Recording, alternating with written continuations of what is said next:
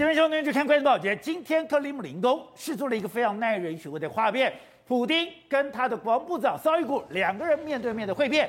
你有没有注意到，普丁的神情有一点严肃，也有一点的紧张，他的手紧抓着左脚，这是过去普丁很少出现的一个姿势。他在这样的一个会面里面下达了一个命令。现在马利坡里面的亚速钢铁厂，你不要再进攻了。现在我们只要把你封住就好，让一个苍蝇都不要让它飞出来。现在我们在马利坡已经赢了，我们已经要宣告我们就胜利了，没有必要再把兵力投注在亚速钢铁厂。但不对啊，亚速钢铁厂是马利坡非常重要的一个设施，而且这个亚速钢铁厂还有连外的港口，还有连外的水道。如果你没有把里面肃清的话，代表。马利坡会有一个水道，马利坡会有一个据点，会让外面的援军源源不断的进来。而且泽伦斯基讲，我们现在需要武器，如果你给我马利坡足够的武器的话，我就可以把俄罗斯的军队驱赶出去。所以现在普丁到底是打不下去了，他已经认输了，还是说他真的已经胜券在握，觉得没有必要在这边继续消耗？而这个时刻，你看到俄罗斯为什么要做这动作，就是他要把重兵。放到乌东，他现在的二十四小时内已经狂轰滥炸，用这个饱和攻击在乌东进行轰炸，空中地面部队同时推进。但问题是，轰狂轰滥炸二十四小时之后，我们看到美军怎么讲？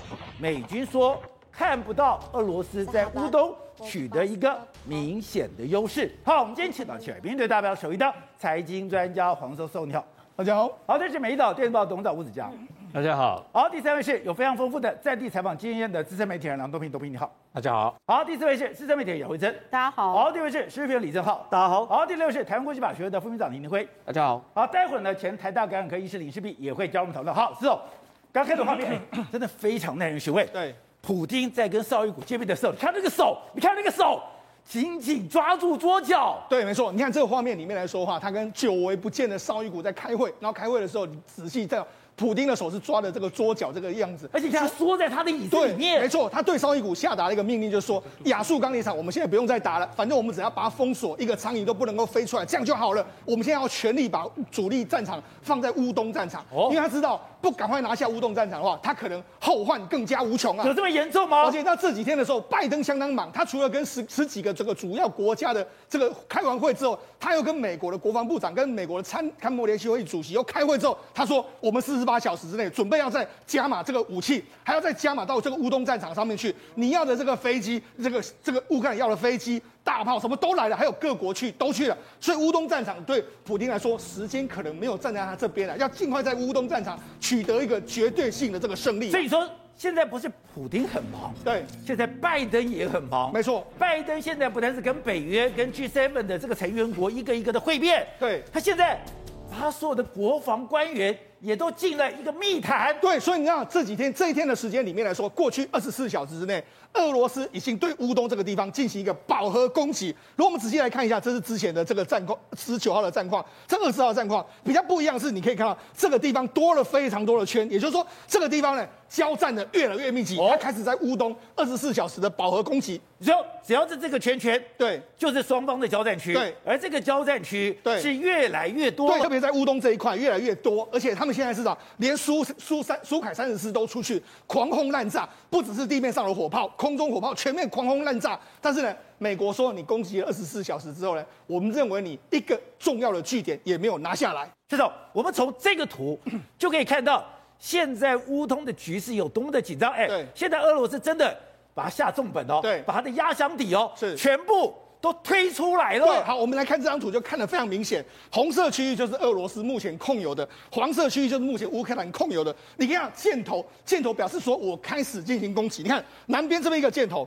然后这边又一个箭头，帕斯帕拉又一个箭头，这边又一个箭头，这边又一个箭头，这边又一个箭头，这边又一个箭头。也就是说，俄罗斯是同时用六七面的这个武器，六七个方面全部对你进行一个攻击。他发动总攻击。对，好，那攻击的这个范围里面来说的话，他出动了什么？我们刚才讲苏凯三十四的苏二十五的飞机也来了，在天空那边狂轰滥炸，米三十五的这个直升机都来了。那除了这个之外，你看还有米，还有他们发动什么 S 八的这个火箭，朝这个乌克兰的防空飞弹这样打过去。所以现在显然第一波的攻攻击里面，俄罗斯想要占有的是我的防空防，要我完完全巩固住。那除了这个之外，还有海鹰使的这个无人机呢，开始在轰炸你的坦克车。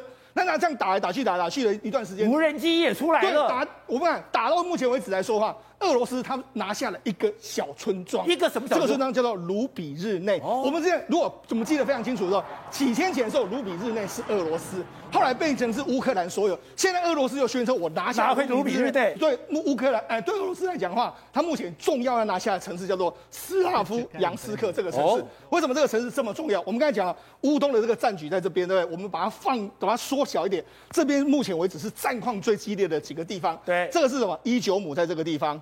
另外，这这个也是一个地方。另外一个，就是卢比日内刚才被打进来，这是帕帕帕帕斯纳这几个城市。这几个城市目前呢，卢比日内已经拿下来，对不对？对。现在俄罗斯最重要两个地方，他从帕帕斯纳这边开始攻击，另外一个伊久姆开始攻击。这两个城市一定要拿下来。为什么拿下来？因为拿下来之后，他们就可以拿往这个斯拉夫扬斯克攻击过来之后。他们就整个乌东这边全部都被他们吃掉了，等于是纵深就有了，我可以守住这些城市。对，而且这对俄罗斯来讲更重要的是什么？我们有没有注意到这边有一条公路？对，这条公路其实就是俄罗斯这一次攻击乌克兰最重要的一条补给线。叫 M 零三的这个公路，这条公路一定要守住，守住的话，我，我的补给线才会顺畅。我们补给线就完全非常顺畅。你看，就这条公路，对，这就是这条公路。这条公路你看，它这条公路上面很多这种乌克兰呃很多俄罗斯的这个军军需源源不绝的往这边过来。好，那我打下了斯拉夫扬斯克之后，我还可以再打一个叫巴尔文科沃，这在南边的这个城市。打下来之后，整个乌东就全部变成是我所有。看起来好危险哦！对，所以目前这是俄罗斯军方他所要战，呃，所要达成的一个目标跟一个任务。那我们刚才讲，我们刚才不是讲 M 零三的这个公路吗？M 零三公路其实是这一条，就是从基辅出来之后，一路到这个地方来，经过这个地方，它其实过去在苏联时代，它是从这条公路叫做基辅莫斯科公路。基辅莫斯科，它在通莫斯科，所以你看他们从这边开始源源不绝的补补给进来，北边从这些进来。补给，所以这条线是他们重要的补给线。对，但是呢，为什么一定要把它拿下来呢？宝姐，因为这条线路相当相当长，我不把它拿下来之后呢，你看很多乌克兰的军方都躲在这边，会伏击，给你伏击，你这样整个后勤补给就会出现相当大的问题。所以我才讲，现在最重要的城市是斯拉夫扬斯克。所以刚刚讲的，本来普丁的想法是说。我要拿下马利坡，拿下马利坡，我在马利坡进行了一个所谓的胜利日的游行，我有个下台阶。对。可是美国、美还有乌克兰不给你这个下台阶，接下来怎么办？我是要卯足全劲把压箱底拿出来，对，把乌东给吃掉，不然我回不了国了。因为他时间真的很紧迫。你看拜登越来越积极了，你看拜登完全现在不演了，好，他是。白宫战情室跟十一国的领袖会议谈完之后，要什么武器全部都调过去之后，他紧接着再跟这个米利还有包奥斯汀他们开个会。这会议里面讲说，我们美国要给予怎么样的支持？现在战况怎么样？他讲了什么？他讲说，哦，我没有想到这个乌克兰表现得这么的好啊。哦，那我们会提供更规更大规模的武器，提供给乌克兰，让他们接紧接接下来的这个这个攻击。其也就是说，在今天晚上的时候，他可能会再宣布再新一批的这个军演，全部都要过去再给。所以呢，海线已经给了一千亿台币的军备了，是现在还会再给？对，那事实上，看美美国还是什么？美国就因为零件进去之后，他们会增加约莫二十架的米格三十九、米格二十九的这个飞机，甚至呢，美国还说什么？我们现在已经帮他们训有五十名的种子教官哦，在乌克兰帮他们训练。操作美国的重型火炮，可能是 M 七七的这个重型火炮。他说，只要这个操作训练完毕之后，他们就可以抵达前线。所以为什么俄罗斯要赶快把它击，赶快把它获得胜利？这些武器都来的时候，其实胜负就变成是不一定的这个状况了。你说西方的军援正在路上，对，现在普京必须要在你就定位之前。把事情搞定。对，好，那我们讲，事实上，挪威就宣布了，挪威就说，哎，我们准备给你一百枚的西北风的这个防空飞弹，就是这种西北风的防空飞弹。而且这个西北风防空飞弹，它比标枪飞弹攻击的时攻击的时个里程数更远。这个就是西北风。对，而且速度更快，所以它其实是非常厉害。而且你知道它这个厉害在什么地方？它打出去的时候，它前方有飞有在约莫有这个。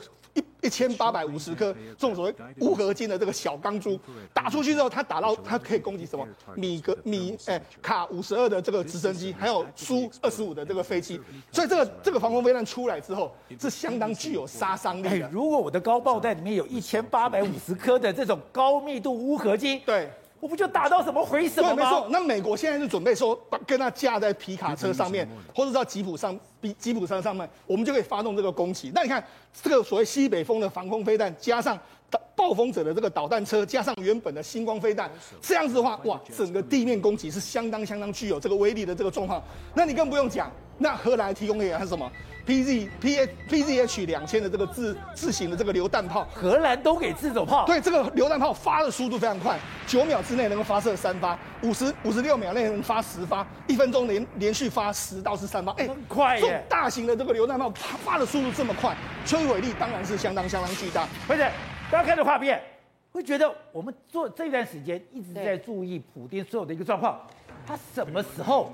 做的时候没有抬头挺胸，没有腰杆打直，居然屈在他的椅子里面。他不但屈在他的椅子里面，他的手还紧张的一直握着桌角，然后居然下达了马术亚速钢铁厂卖都怕了。真的，你看那个动作，这代表什么意思？给我们冰的，你知道为什么会冰的吗？你不是搞我功能嘞，把那个怕了啊，那怕他基本上两个要怕回来啊。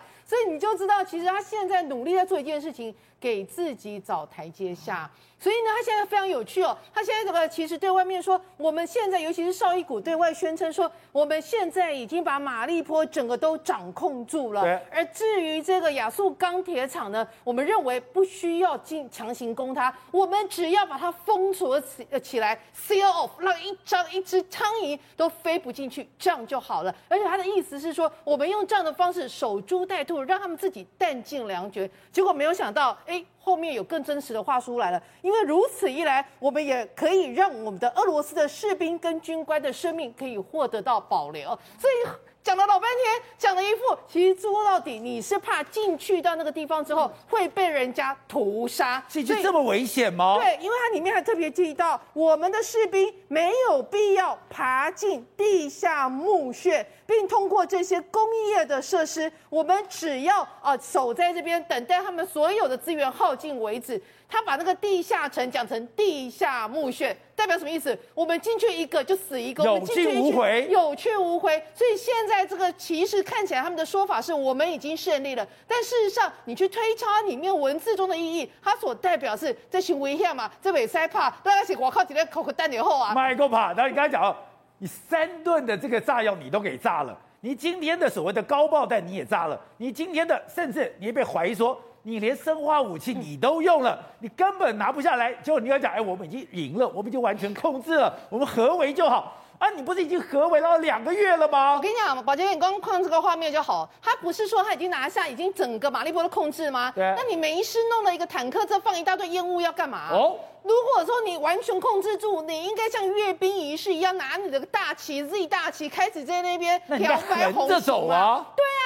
结果你弄了一个烟雾弹，这烟雾弹代表什么意思？这烟雾弹难道是你怕人家看清楚里面的一些状况吗？所以人家就会说，看起来俄罗斯感觉上好像在演一场戏，一场就是胜利在在握的一个大戏。但事实上，你连进去那个洞穴里面去清除最后的守军的势力都不敢。所以有人就会认为说，事实上是这俄罗斯想要给自己找台阶下。那刚刚有提到一个重点，不是说说好了啊，一只苍蝇都飞不进去，我们就把它。整个封锁起来，让他们自己在里面啊弹尽粮绝吗？就是现在人家发现说，哎，不对哦，这个困所谓困在里面的第三十六独立海军陆战队的士兵，他们竟然还有办法开始去外面拯救一个这个所谓的边境的一个呃警力五百多人，把从那一些人本来困在港口边的，把他们拯救来之后，还把他们带回下。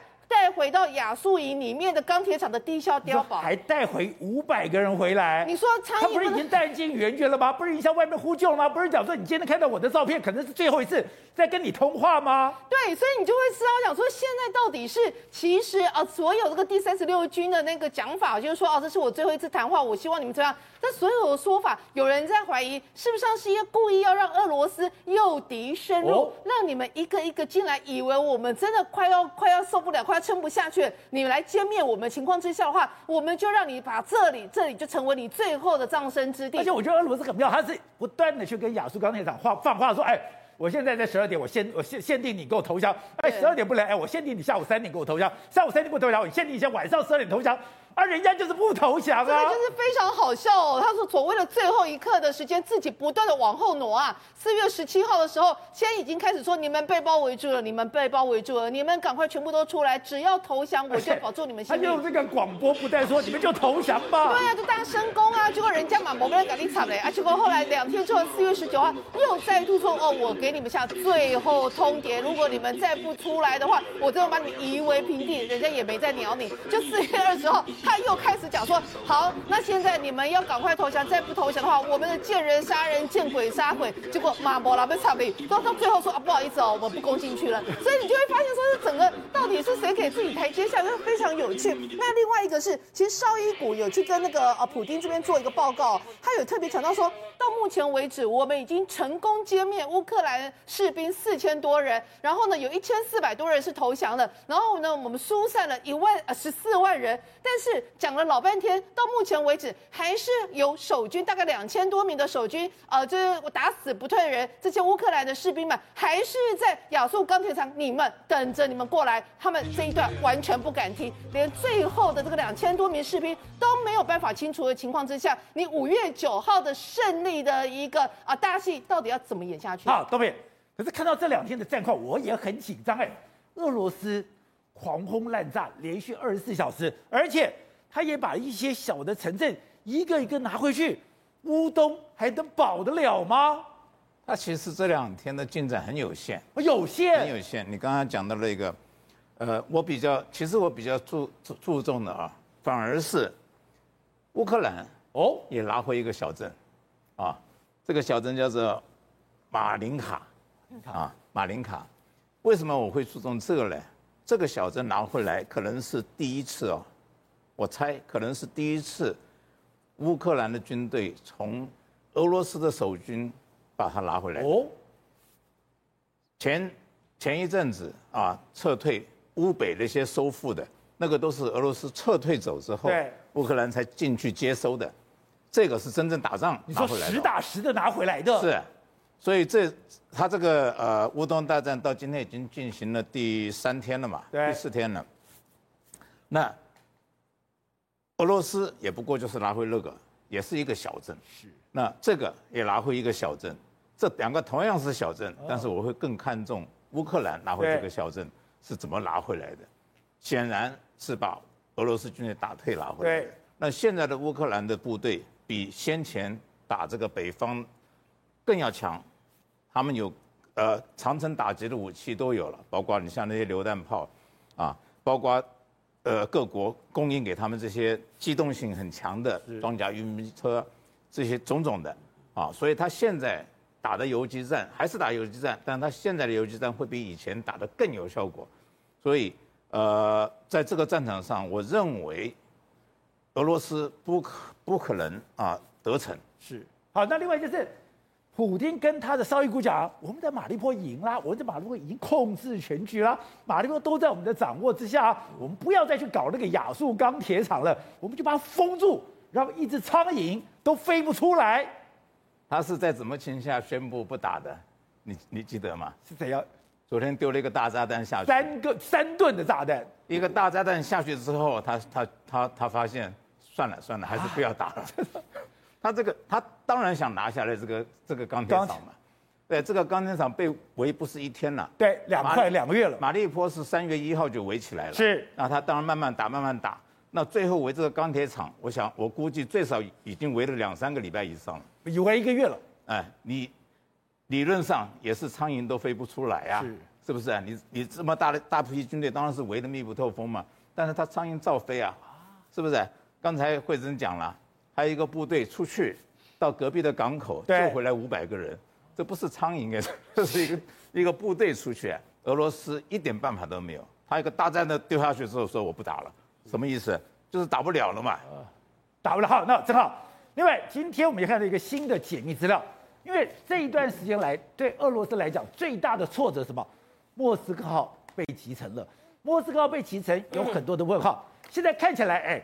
还真的是乌克兰那个小米加步枪，只有一百五十公斤弹头的海王星把你击沉的。可是空中到底谁把你指引的？今天我们看到英国媒体就公布了一个新的资料，原来 P 八 A 飞进来了 P8A 飞进来之后，就突然把自己的寻标器，对不对？把自己的定位关掉三个小时，就在这三个小时的时间里面。莫斯科被集成了。对，我们之前在那边讲这个所谓集成的时候呢，这个这个在这边黑海这边上面有个 E 三 A，对不对？那时候我就觉得奇怪，E 三 A 是空中预警机啊，空中预警机应该是看空中的事情啊，那跟海面上有什么关系？原来今天解密有 P 八 A，P 八 A，P 八 A，它就看海面上跟海面下的东西嘛。我先跟大家看这个轨迹图是非常非常诡异的，你看哦，这个 P 八 A 呢，在下午当天呢，莫斯科号被集成，下午一点三十分的时候。从意大利的西西里岛的一个美军基地起飞，起飞呢，后来呢，它其实一路都有开应答器的，开开开开开，开到四点二十六分的时候，下午哦，哎，飞到罗马尼亚附近，飞到罗马尼亚附近的时候呢，从此 P 八 A 就不见了，就在这个位置。对，到下午四点二十六就不见了，它不见呢，一直到什么程度呢？到八点四十二分，就是所谓的这个莫斯科号被击沉的时候。大家怀疑这 p 八 a 应该就在这上空不断的绕，不断绕去标定所谓莫斯科号。而且刚刚讲到，你现在 p 八 a 在这个地方关掉我的这个这个定位仪，然后呢，我到这个地方莫斯科号的位置都在它的侦测范围内。是，所以这件事情就说通了。第一件事情呢，为什么会有个 E3A 的空中预警机在这边绕？因为他把 P 八 A 确定没有俄罗斯的军机过来嘛，哦、攻击嘛。然后另外一件事呢，P8A 就是帮你护航的，对，要帮你维持，对，要确定说，哦，我在这个范围之内是没有敌机过来。好，那确定之后呢，P 八 A 呢就是要去标定莫斯科号。可是观众朋友应该会问说，你怎么知道是在 P 八 A 标定？原因很简单，因为正常来说，这种 P 八 A 或预警机进入到高冲突的地区，行标机一定要打开。否则我们要被打开的话，我被误解，你是没办法，你哭都没没地方找地方哭哎，除非你要你就认了，你就认了。这时候今天会把徐标机关掉，然后飞到黑海上空，本身就是个很奇怪的事情。而且这个地方是危险区域，对，就是高冲突地区。然后呢，P 八 A 目前状况是这样，它一台造价二点五亿美金吧，七八十亿台币，它能干嘛呢？三十六公里的范围之内，你的雷达截面积一公尺，一公尺什么？比扇板还要小的目标，它都能够标定。它标定之后呢，一次可以标定多少个目标？两百六十五个目标。所以以 P8A 的性能，要在黑海标定莫斯科号，那个叫做简简单单嘛。所以现在呢，资资讯越来越清晰。或许这个飞弹真的是海王星打的，可是呢，谁来标定这个？看起来是 P 八 A，谁来帮 P 八 A 护航？看起来是 E 三 A，。所以对于美军来说，这是一个局啊，早就设定好，在黑海这边，我就是利用所谓的老武器配上新科技来把这个打下来嘛。所以我就用老武器加上新的电子战，就把你这个。碾压了，那这个时候呢，会大家会遇到一个问题，就是说，为什么俄罗斯也是强国，可是在乌克兰这样战争中，为什么它的电子作战像是个大咖一样，为什么弱国一样？这也是我们一直的疑问，对不对？我们从开战第一天就说，为什么看起来俄罗斯对于电子干扰、对于电子作战完全没有反抗的能力？大家都有提供非常非常多假设，我大家不用猜，今天破案了。今天有个美国的上校，他叫 Fisher，他是空军上校。他在美军服役三十年，在美国空军做什么？电子战军官。然后呢，他投诉告诉大家为什么？他说原因其实没有大家想那么复杂，就是俄罗斯的士兵没有训练，训练不足。他说，什么叫没有训练，训练不足？他说他是从美军开始跟大家讲，他说美军呢，比如他以飞行员为例，飞行员第一件事是学会所有飞机跟武器操作。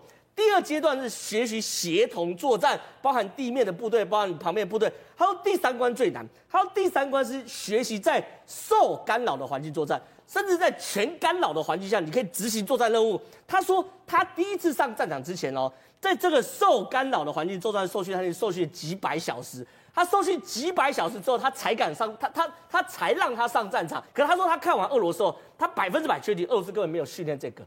为什么俄俄罗斯没有训练这个？他说他发现从第一天开始，俄罗斯就放弃，就开始拿人家 SIM 卡打电话，开始 开始买中国的。一被干扰，我就不会作战了。所以他很确定，他说俄罗斯的士兵根本没有受到电子作战干扰，所以这才是俄罗斯失败原因。好，董事长，今天我要问你的是，为什么普京今天要把绍伊古找来？找来了以后，我们两个面对面，面对面以后说，我们宣布。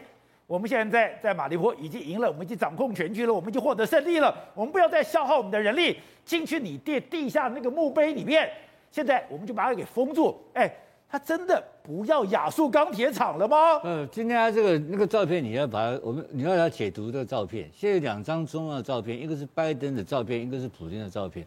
普京的照片，我请问你很简单，这个照片是拍出来是故意官方释出，对不对？那普京以前是 KGB 出来的，他的工作是什么？他专门解读西方领导人物的每一种形态、走路啊、姿势、讲话等等。这都是情报收集。对。那今天你看到普丁的照片，他把手故意捏在握着桌子边上，然后就他国防部长坐对面，对，像个小孩一样。你看那个龟孙一样，你看怎么样？坐三分之一板凳。这三分之一板凳，你看。这三分之一板凳就是三分之一板凳。对。那这个代表什么讯？他要释放什么讯息？告诉你，你要在解读，所以他故意要释放这张照片给大家解读。他这个解读的和他这个文字是另外一个问题。画面的解读是一回事，文字文字命令是一回事。我我粗浅认为它代表什么东西？对，林北就赌烂了。我非常愤怒，很简单嘛，气到捏桌子，感觉冰抖嘛。刚刚那个秀珍，这一次手一半嘛，代表他的愤怒。对，他冰抖，火大嘛，翻桌子，里面看他那个样子？你看这表情多么狰狞，就是火大，就是他这个不是要给你西方领袖看，是给你全俄罗斯军队看的。他妈，我现在非常火大。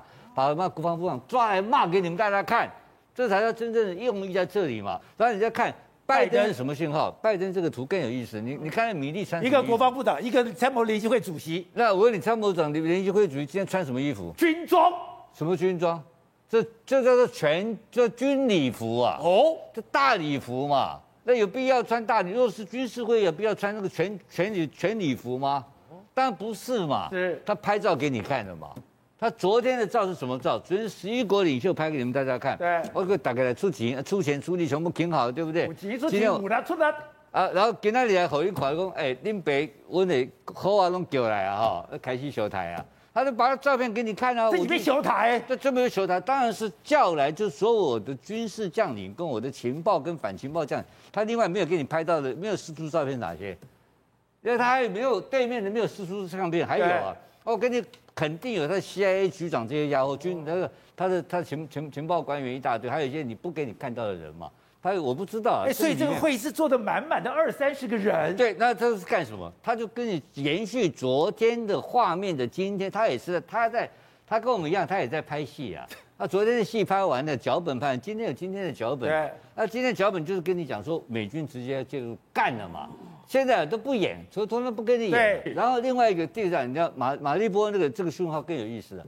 马立波希望他比画面嘛，他一直告诉你说你投降投降投降，他知道会不会投降？不会投降。不会投降嘛？为那很简单。那你看到今天乌克兰试出什么画面？昨天跟今天试出什么？是在马立波下面的家庭小孩，一个小 baby，妈妈带着小孩一起的生活的相片，然后呼吁要有人道。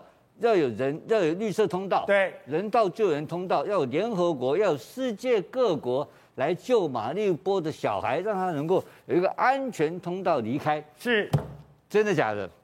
不是真的吗？当然是假的啦！他试出这个相片，就告诉你说我们要离开，他不让我们离开啊。什么叫安全通道？为什么叫世界各国各个国家来安保证的安全通道？对，而且要去第三国。那你已经把它围得一颗苍蝇都不能出来了，然后我还叫你他给你打出一个安全通道，没有安全通道这回事嘛？他他也不要跟你走，他也不想出来，他就叫你。大家进来就给你做，这个是政治作战嘛，所以我这样讲。所以泽连斯基讲，你给我足够的武器，我在马利坡就可以把俄军给赶走了。打出来了，因为这个马利坡下面是六层楼，你讲过嘛，对不对？他那个钻地弹打下去都打不死。对，那怎么办呢？然后他还把那个码头边上五百个一个营的兵力救回来，那什么意思？你知道吧？那个营的驻守那个码头就是他的补给通道，他从海上补给进去的，一直没有停过。那我请问你，他们当时设计这个亚速钢铁厂是要准备打核战用的，对，应付美国的核子作战呢？那它能够撑多久？无限久嘛？这水怎么会有问题？电怎么会有问题？当然那些存量都是足够的嘛。啊，兵器当然是没有问题的。那后续是不是后续能够支援？所以他有他马利波这个他拿不下来，他知道了。对，他围他围他为什么不能？为什么要打打马利波？第一个，他需要一个有意义的胜利。对。第二个，马立波是很麻烦，这里面这些人是极端分子，你知道吗？亚速营这些民兵呐、啊，奇狠无比，哎，全部是外国佣兵的，他不是乌克兰人呢。那这些家伙厉害的不得了，没都身经百战。他有一个优势，就是你以前讲过的事情，为什么拿不下来？我们要讨论这个问题，因为乌克兰有夜战能力。因为在之前我看到的这个符合西方媒体的报道，美军在供应这些乌克兰部队的时候，有供应了上万套的夜视镜，所以它有夜战能力。